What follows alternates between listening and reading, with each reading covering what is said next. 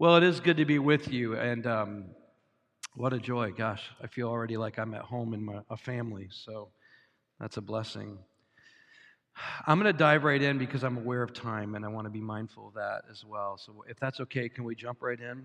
So, I want to start with a question. I want you to just identify in your own heart what's a situation. Can you all see that, by the way? Is that you're able to see that? Just maybe do this a little bit. Identify a situation, a difficult issue maybe you're going through, a challenging situation you're facing. Just want you to get one in your head, okay? It might be uh, something at work, it could be maybe something in your family, something in your community. Maybe it's even something here within the, the context of the local expression of the church. You know, it's okay, whatever it is, get one in your mind. Try to just have one, though you can have more than one, but at least isolate one. And then I want you to ask the next question, and that is how have you been addressing that issue or situation? Like, what you, what have you been doing about that? What have you been believing about that? What have you been thinking about that? Or how have you been processing that? So, I really want you to do the work. So, at the end, we're going to revisit this particular thing you're going through. I really want this to be a practical application to something you're actually facing or going through today. So, that'll help you engage it even more. And just to be clear, I know you guys are in the book of Revelation and got a little bit of a download last night. Was wish I was sitting in the series. Sounds like it's really, really brilliant. Um, this is going to be a little bit more of a topical kind of sermon in the sense that we're going to start in a passage of Scripture, but we're going to go after an idea, and then we're going to go to a few other passages of Scripture, which is also appropriate form of teaching. But I also love what you're doing in terms of walking through slowly, verse by verse. It just this won't feel quite like that, and that's just because Mike asked me to speak on this topic of gospel fluency. So we're going to be looking at Ephesians 4 to start as kind of our launching point to begin with, and then we'll go from there to a variety of other places uh, in, the, t- in the scriptures. So we'll start in verse 11 of, of Ephesians 4. And the big idea is we're going to be talking about this idea of gospel fluency. And how many of you guys have ever learned a language? Okay. The, how many are fluent in another language other than English? Not many, yes. Yeah, so some of you are. And uh, the idea is we want to learn how to be fluent in the gospel. Okay, that's the mother tongue by which, if you're new to the faith, uh, it's how we become born into the spiritual family uh, that uh, where God calls us His sons and daughters, and it's through the good news, which is also another way of saying the gospel. And so we want to know how to not only hear it, but we want to learn how to speak it into all of life. And I'll share with you why that's important in this text. It says He gave some to be apostles, some to be prophets, some evangelists, some shepherds and teachers to equip the saints for the work of ministry. I just want to pause there and just say when it says the word saint, don't think St. Augustine. Okay? Think of yourself if you're a follower of Jesus. The Bible calls everyone who's put their faith in Jesus uh, a saint. And even though you might go, I don't think that's what I'm like, most of my life doesn't look like sainthood, uh, the Bible says you are. And what's great about the good news of the gospel is God doesn't look at what you do to declare who you are, He looks at what He's done in His Son, Jesus Christ, to declare who you are. So if Jesus is a saint, which we know he is, then if your life and faith is in Christ, you are also declared to be a saint, a holy one. That's the, another way to describe that word. The holy ones of God, the ones set apart for God's purposes, the ones who have been made right with God. And so we have this idea that we're saints, and it says that God's given people to the church these different kinds of people gifts and i'm not going to take time to teach on that though that's a very uh, that's a really good message if i have another chance to speak on just that uh, all five of these gifts, but He's given them to the church to equip you for the work of ministry. And if you want to take that word ministry and just put behind it service, it'll help you understand what it means. Because we can tend to think, I'm not called to the ministry. You know, that's Pastor Mike or other elders and the deacons here, they're called to ministry, but I've got my profession or my, you know, marketplace job or I'm working in the school or I'm a stay-at-home parent. It's like that doesn't count. No, the idea of ministry in the in the Bible, especially in this text, is any anything you engage in as a service unto the Lord. And what he wants you to do is see all of your life as an active service to Jesus. In that sense, every one of you is called to full-time ministry because you're called to not work and as unto men but as unto the Lord. That everything you do you're saying, Jesus, this is for you and this is to tell people how much you love them by the way I serve them in my job and in my marketplace or in my school, students in your sports, wherever it is. It's like, do it all for his glory. And that word glory is really important because it's to we're going to come back to it. The word glory means the true nature of what God is like. So when we glorify the Lord, we're making visible what is invisible. We're actually making a display through our words and actions of the, of the character and nature of the invisible God. Now, we know Jesus to be the full display of, of God. He is the glory of God in physical form. But we, his people, the church, are called to also be a display of what he's like in everyday life. So keep that in mind because that's the, that's the work of ministry, is to bring the true nature of what God is like to the places where we live, work, learn, and play. Now he goes on, he says, We're going to do this so that we'll build up the body of Christ. And when Paul talks about the body of Christ, he's not talking about this room. He's talking about everybody that submits to Jesus in the city of Charleston. That Charleston will eventually be so built up with the body of Christ that all of Charleston won't be able to get away from the presence of Christ. That's the idea, okay? So he says that's what we're after, building up this body of Christ until we all, that's every saint, every follower of Jesus in all of Charleston, really all the world, but let's talk about Charleston, until we all reach unity in the faith and the knowledge of the Son of God, growing into maturity with a stature that's measured by the fullness of Christ. Now, what he's saying there is when we all really grow up, the world will look and go, I can see Jesus now. When I look at you, I see what Jesus is truly like. That's what we're after. Now, he says, if that happens, then we'll no longer be children being tossed to and fro by these waves that are coming into our life, not blown around by every wind of teaching that's coming at us, but rather and we're not going to be given into human cunning or cleverness in, these techniques of deceit that the evil one wants to engage in, but rather we're going to speak the truth in love. And in so doing, we'll grow up into every way into Christ, who's the head. From him, the whole body, which is fit and knit together by every supporting ligament with which it is equipped, when each part is working properly, makes the body grow up so that it builds itself up in love. That's a lot of words. Let me just simplify it. The simplification of this is we are like a physical body, the church, God's people. Jesus is the head of his church. Jesus is the, the goal that we're all aiming for. We all want to grow up to be like Jesus. But we can't do that unless people are speaking the truth in love to us from the perspective of those fivefold gifts apostle, prophet, evangelist, shepherd, and teacher so that we'll all grow up in such a way that when all of us are doing our ministry or our service, we're also building everybody else up as well. So it becomes this really symbiotic thing like a body. Like any part of my body that doesn't work well will rob from the other parts of the body to heal that part of the body. But when every part is healthy, every part builds every part up. That makes sense? So the goal is not that we have a whole bunch of really strong, mature Christians that are a particular age group and the rest are really immature and weak.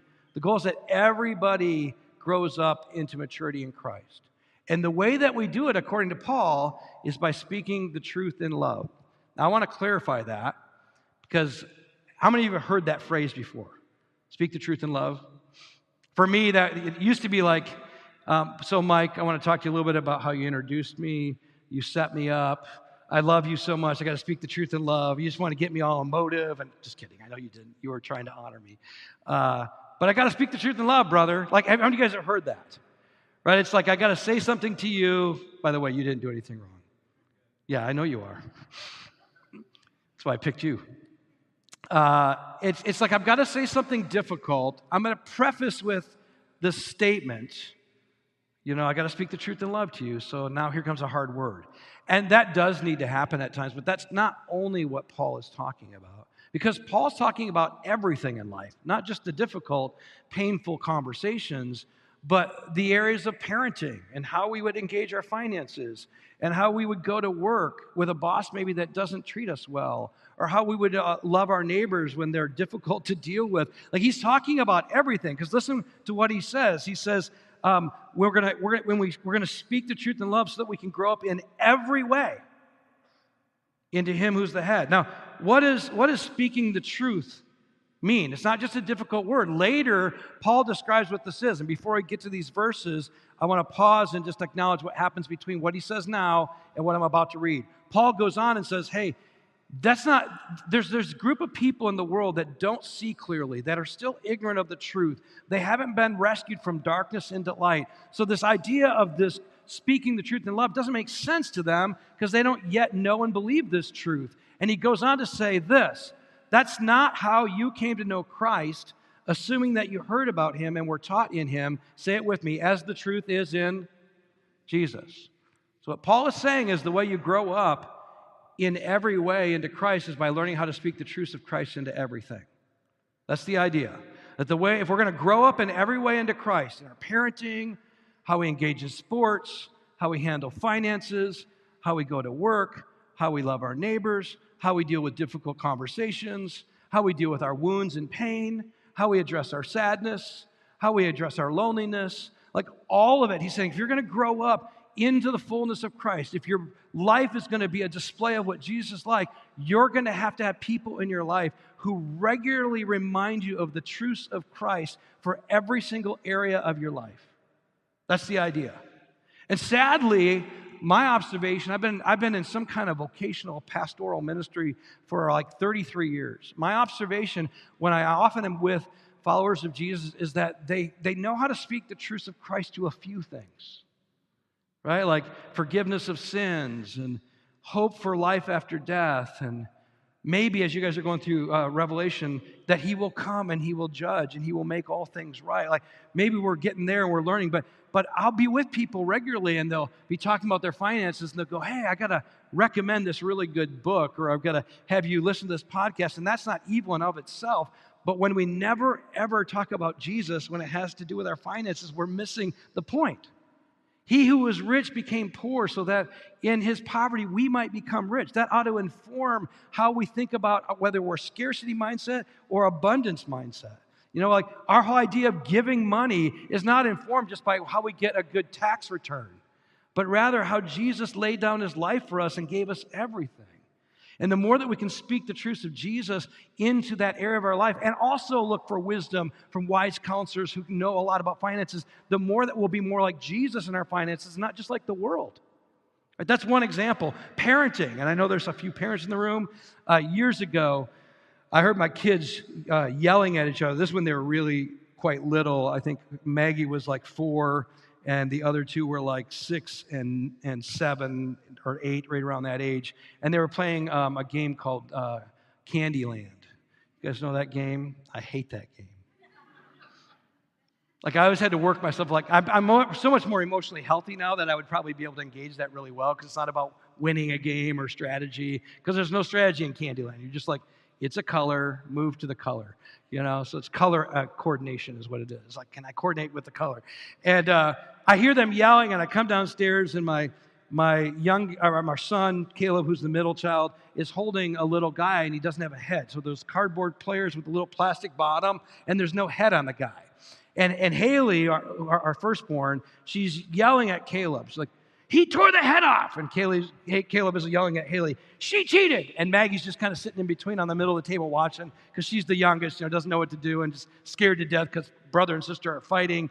And so I just stop and I go, hey, Caleb, buddy, it's obvious you tore the head off.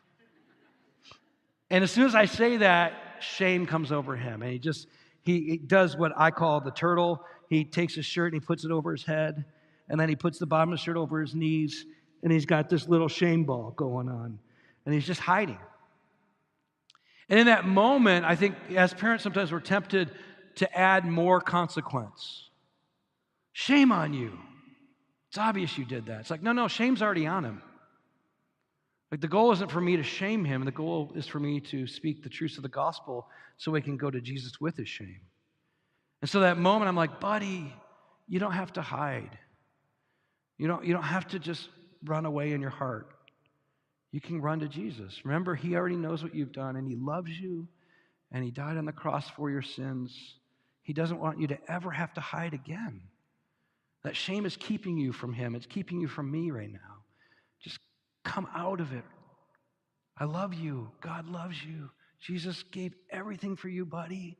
He's so proud of you. He knows you need Him right now in this moment. He knows that you did something that's wrong, but he wants you to know that he's already taken care of it. And in that moment, I saw him kind of peek out of the little hole of his shirt, you know, like eyes came out, and soon his head came out, and then he lunged at me. He's like, I'm so sorry, Daddy. And I just held him. And as soon as I did that, Haley said, I told you. And Haley can tend to be a little bit, she's a firstborn, compliant, gets things right, tends to be a little bit more on this, you know, can tend to be maybe a little self righteous, or at least that point in her life she was. And uh, there was a sense of like, I'm right, he's wrong. And I, and I said, Haley, I want to remind you don't ever point the finger at somebody else when they've sinned. Point the finger at Jesus for their sin. Because there is one who is righteous for the one who is unrighteous. And she said, and she, she's really smart. She said, Dad, why do I keep doing that? Because she knew that about herself. Something we've been working on for quite a bit. That like, let's let's not keep blaming other people. Let's point them to the one who's already forgiven. And, and I said, sweetie, we all do this. We all forget the gospel. We all believe something else. It's it's what we all do.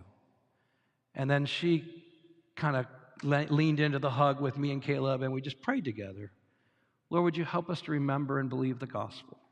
for all these things in life. And I guess the question I would ask you when you came up with the situation or struggle that you're facing right now, when I asked, How are you working through it? How are you addressing it? How are you processing it? Was the gospel present in the answer?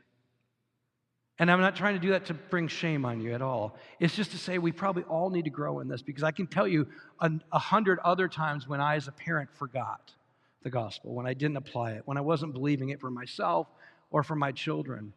And here's what I've learned the more that it, we, we let it shape us, the more that it changes our behavior, the more that it comes out of our mouth, right? More, the more it becomes the good news answer uh, for other people. You know, Jesus said, it's not what goes into a person that corrupts them, it's what comes out of the person. It's out of the overflow of the heart that the mouth speaks. And so I just want to ask you, what's been coming out of your mouth? Even when you address your own problem, your kids' problems, your friends' problems, your spouse's problems, What's been coming out of your mouth? Does it sound like the good news of Jesus? This world is full of bad news. This world is condemning each other, accusing each other, rejecting each other, canceling each other. That's not who we are.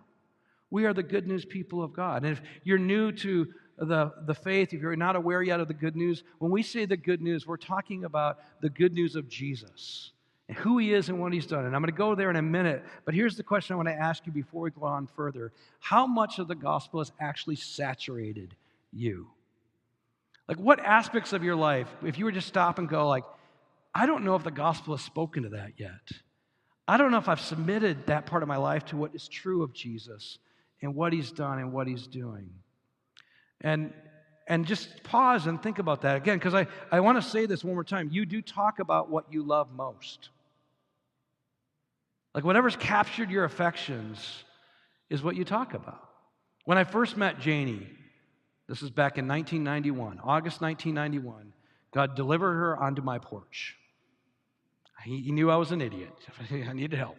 He, literally, this did happen. I was sitting in my front porch playing guitar. Her friend Loretta, who was a college student in the student ministry that I was a part of, said, We should go see our youth pastor. And Jayne's like, Who's a youth pastor? She grew up in a church that didn't have any staff. And she thought it was just like some old guy who hung out with kids. And that kind of freaked her out. So she was not sure she wanted to do that. And then, sure enough, she comes up and she I don't think she found me that attractive, but I sure found her attractive when I first saw her. And within weeks, months, so we're starting to date. And I'm, I could not stop talking about her. I remember I was on a hiking trip with our senior pastor, and I was just, like, she's so beautiful, and she's so funny, and she makes me laugh, and I can't stand being away from her right now, and I want to go home and be with her. And he's like, Would you just shut up and marry the girl? And like, no one had to tell me, talk about what you love. How many of you have kids? How many of you talk about them to people? How many have grandkids? How many like showing pictures all the time? They're like, We get it. They're amazing. You love them.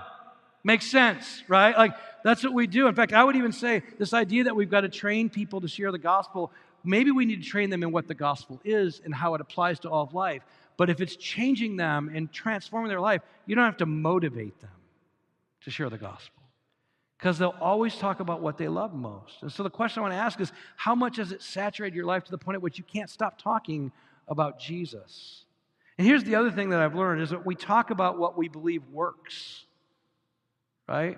How many of you have a, a, a new gadget, an iPhone or some special gadget? When you got it, you told everybody about it. Right? Some of you do like diet programs and you know you're trying to convince everybody to go keto or Mediterranean or whatever new diet you're doing. Or, you know, you, some of you get a workout program. I had a friend, Kirby, and I always told her she was an evangelist. And she said, No, I'm not. I, I'm not an evangelist. She had in mind evangelist like Billy Graham. I'm like, No, you got me up at five in the morning to join you and your husband, Charlie, to do CrossFit three times a week. I hate working out, and I did it anyway. Like, you believed in CrossFit enough to be an evangelist for it to convince me to go do it, and I'm up at oh dark 30 killing myself for something I hate, right? Like, clearly, you can share good news. And this is the thing that I've learned about almost everybody.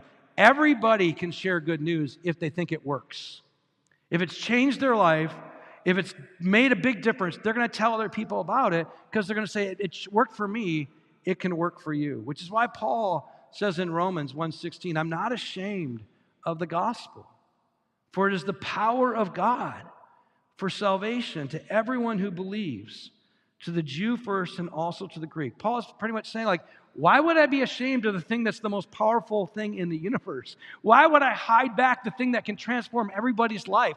Why would I shrink back from telling something to somebody that could give them the life they've always dreamed of, always wanted, always longed for? Why would I be ashamed of that?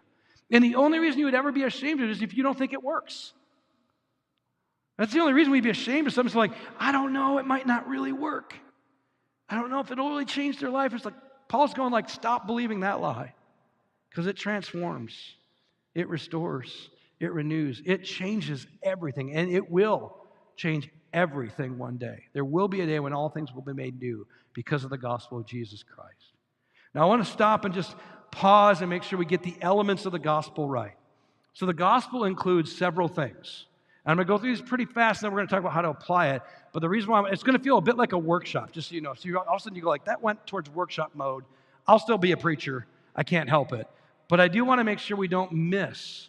Because I think sometimes when people say the gospel, they like they have a truncated view of it. So let's look at the fullness of it. And, and, and as we do, before I do it, Jesus said something really, really important to his disciples. Remember in John chapter 14, 15, and 16, Jesus starts teaching about the Holy Spirit. And he says things like, Those who believe in me will do even greater work, or will do the works that I do, and even greater works than, than me will they do. I can imagine sitting there with the disciples going like, Is he kidding? And then he starts teaching about the Holy Spirit. That the same power that was in Jesus is now going to be in his followers to enable them to do the very same things Jesus did.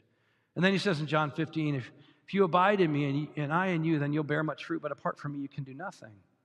Again, once again, he's referring to abiding in him through his spirit. And then in chapter 16, he says these things that are really powerful about how the Holy Spirit's going to be brought into the world to convict us, to guide us, to direct us. And one thing he says is really important in, in John 16 9, he says this that the Holy Spirit's going to convict the world of sin in regard to their unbelief in me.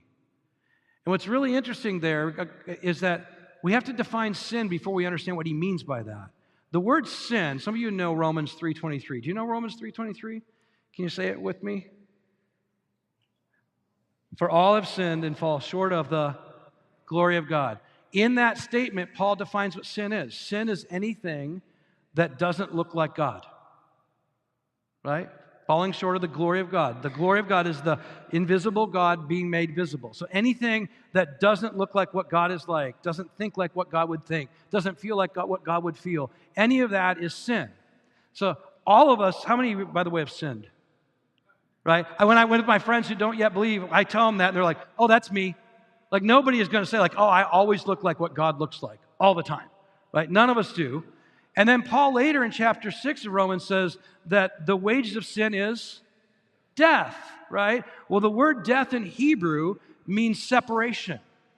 So, what, what Paul is saying is saying anything in your life that doesn't look like what God looks like is going to create separation in your relationship with God, yourself, and with people.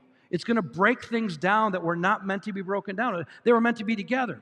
Does that make sense? You got the definition of sin, falling short of the glory of God. You got the definition of, or the outcome of it, death. It produces separation.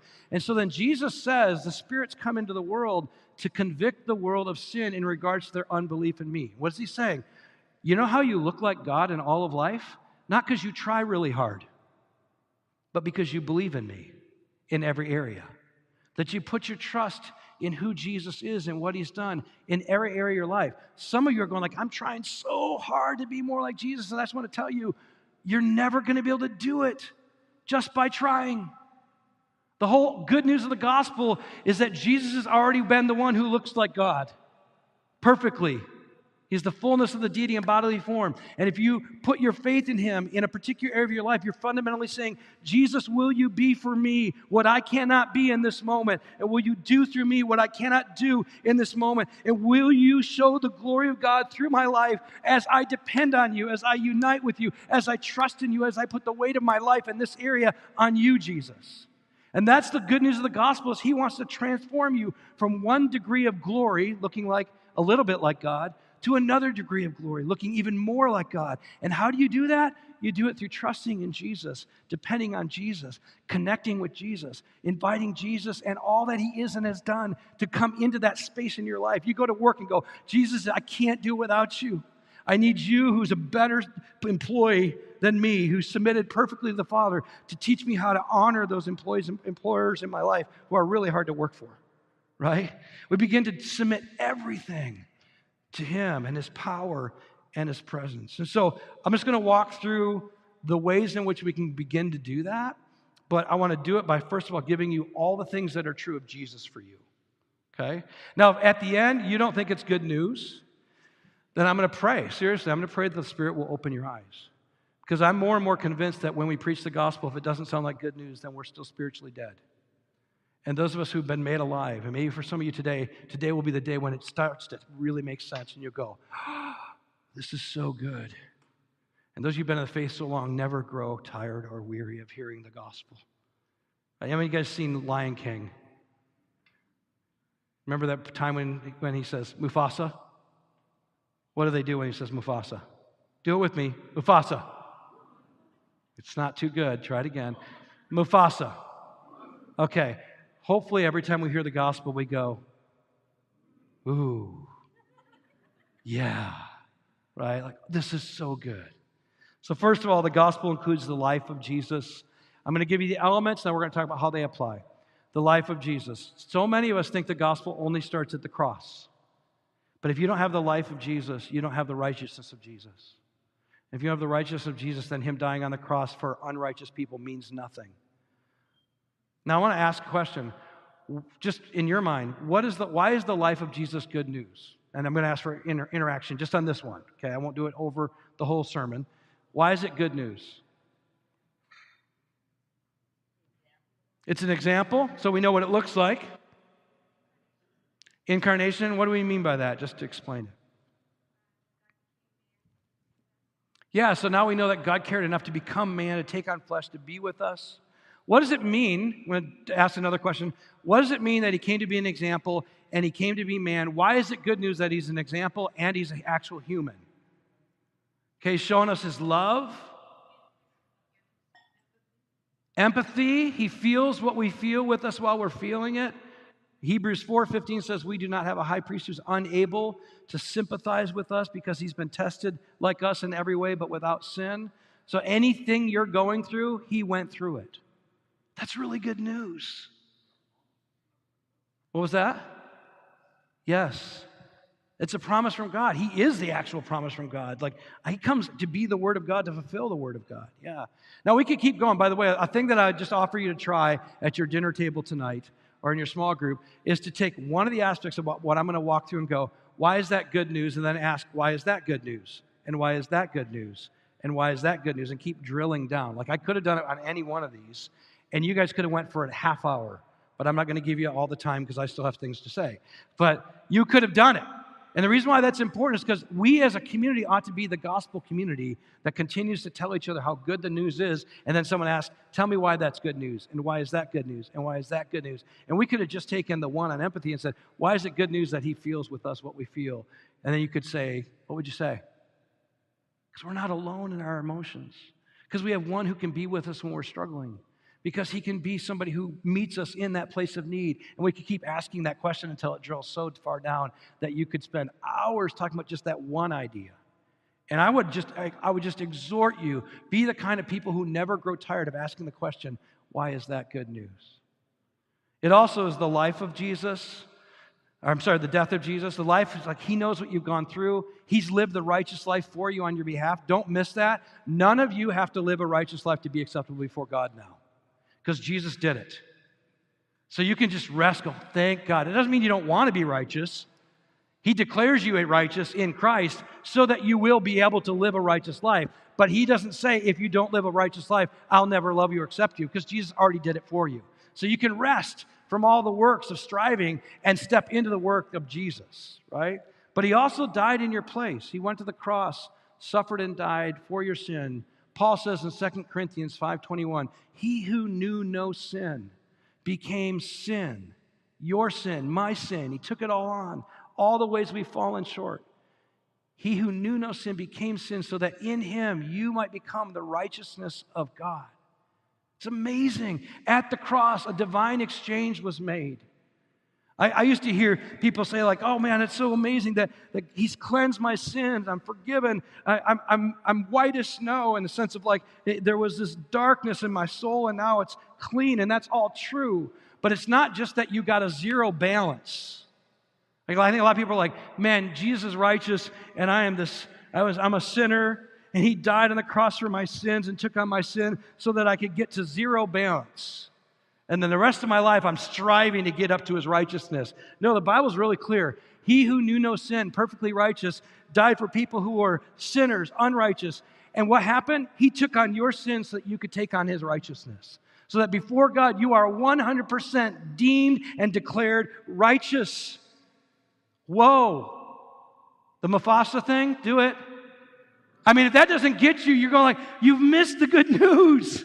You in Christ have nothing else to do to make God pleased with you.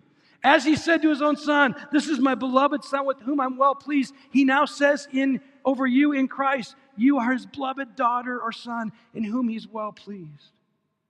So good, isn't it?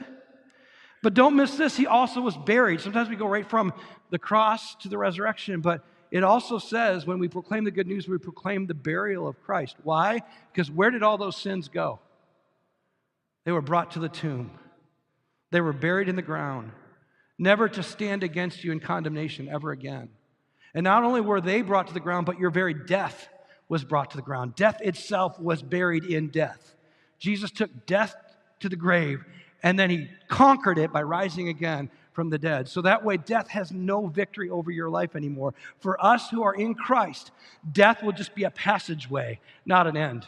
It's just a doorway into life forever in the presence of Christ, and eventually given a new body to live on a new heaven and a new earth, enjoying Him forever and each other as well. Amen? Also, we have the burial of Christ, I mean, the resurrection of Christ, that we are not only buried with Christ, but we're raised with Christ. What does that mean? To be raised with Christ means that you've been given new life in this present moment. Just as Christ was raised from the dead with power over Satan, sin, and death, you now in Christ are given power over Satan, sin, and death. Okay? You have the same power that raised him from the dead. I'm going to come back to these in a moment. Then we have the ascension of Christ. Jesus goes to the right hand of the Father. And do you guys know that there's someone constantly praying for you? If you ever wonder, I wonder if anybody's praying for me. Jesus is says he goes to the right hand of the Father to make constant intercession for the saints. That he is regularly speaking on your behalf before God, making sure God knows, the Father knows, and he does, but Jesus is the means by which all that you need is being given to you. Isn't that amazing?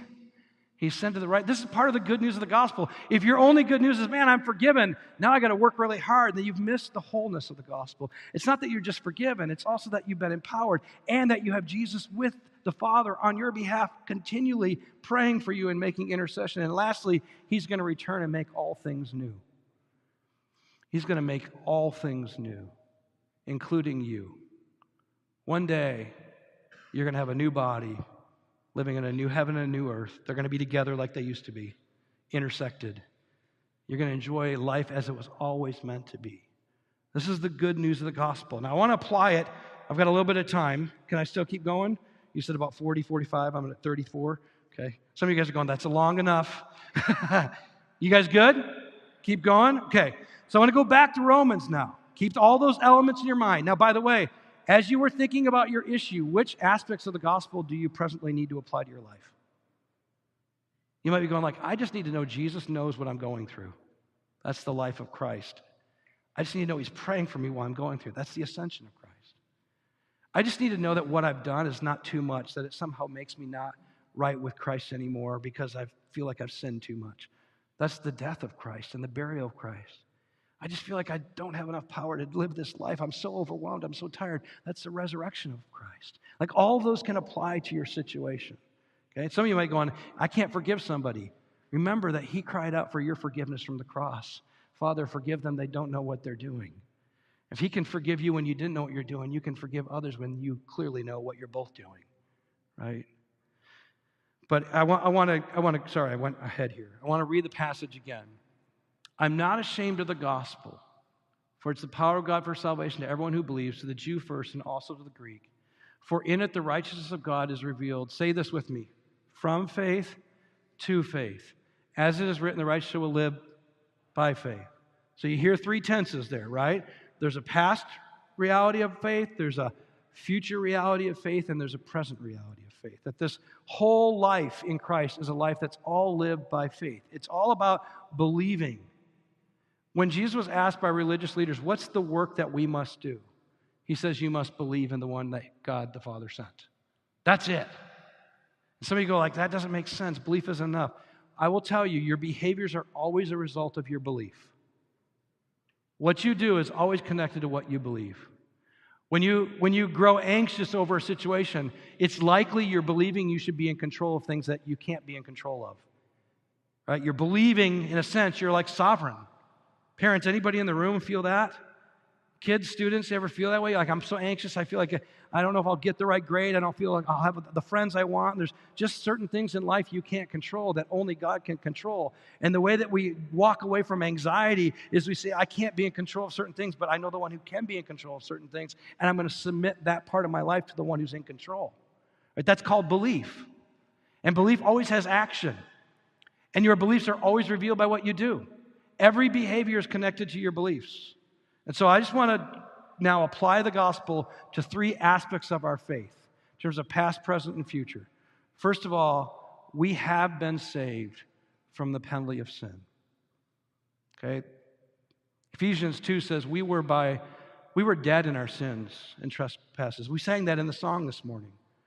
But then Paul goes on to say, we were by nature enemies of God. We were children of wrath. We were opposed to God in our hearts. But God, who's rich in mercy, made us alive in Christ.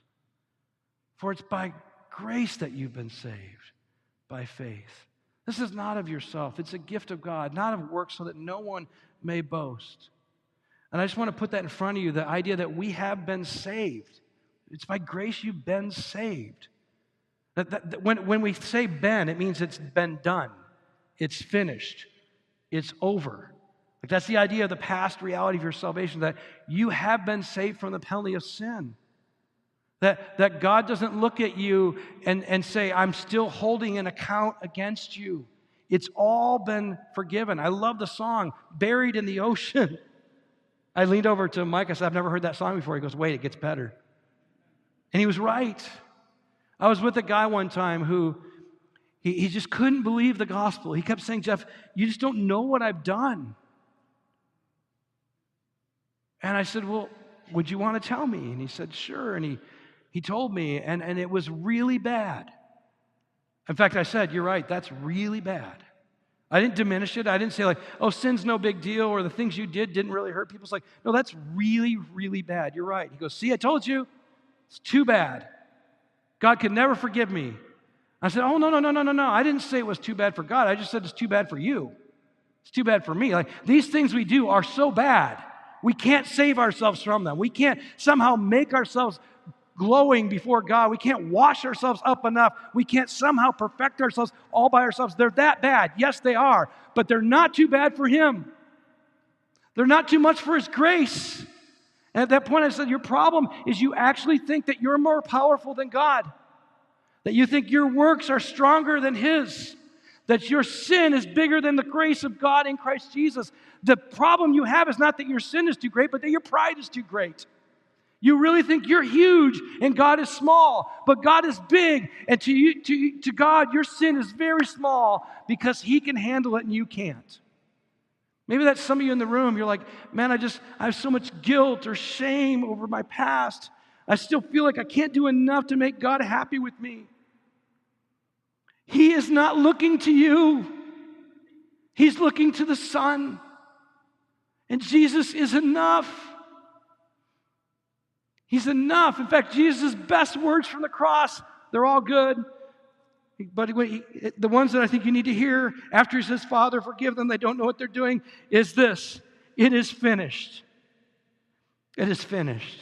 And what was he saying? There's no other work needed to be done to make people right with God other than what I've already done with my life and my death. Some of you need that this morning. You, you're riddled with guilt. You feel like you, you've got to make it up. No, he's already paid for it in full. And the receipt is his resurrection. Because if he didn't pay for it in full and the wages of sin is death, he'd still be in the grave. But he rose again with the receipt paid in full for you. Maybe that's some of you today. You just need to know the guilt has been atoned for, the shame has been covered, the righteousness of Christ is your new clothing. It's enough. But I also want you to hear that we are being saved from the power of sin. As we apply these truths of the Gospels, it's not just something that happened in my life. I'm hoping a lot of you will get saved again today. I'm hoping you get saved every day.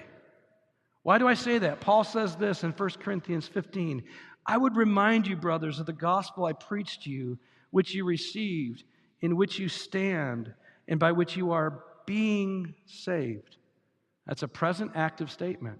The gospel is not just something that did happen, though it did, it's also something that's still happening because Jesus is alive and at work in and through your life. And he says, if you hold fast to it, which is another way of saying, put the weight of your life on it, believe it, keep trusting in all that he's done. And Paul goes on to describe the reason why he's saying this to this particular church. Some of you are familiar with this. The reason why he says you're being saved is because he says you guys stop believing the resurrection. You're actually wondering, are people resurrected from the dead?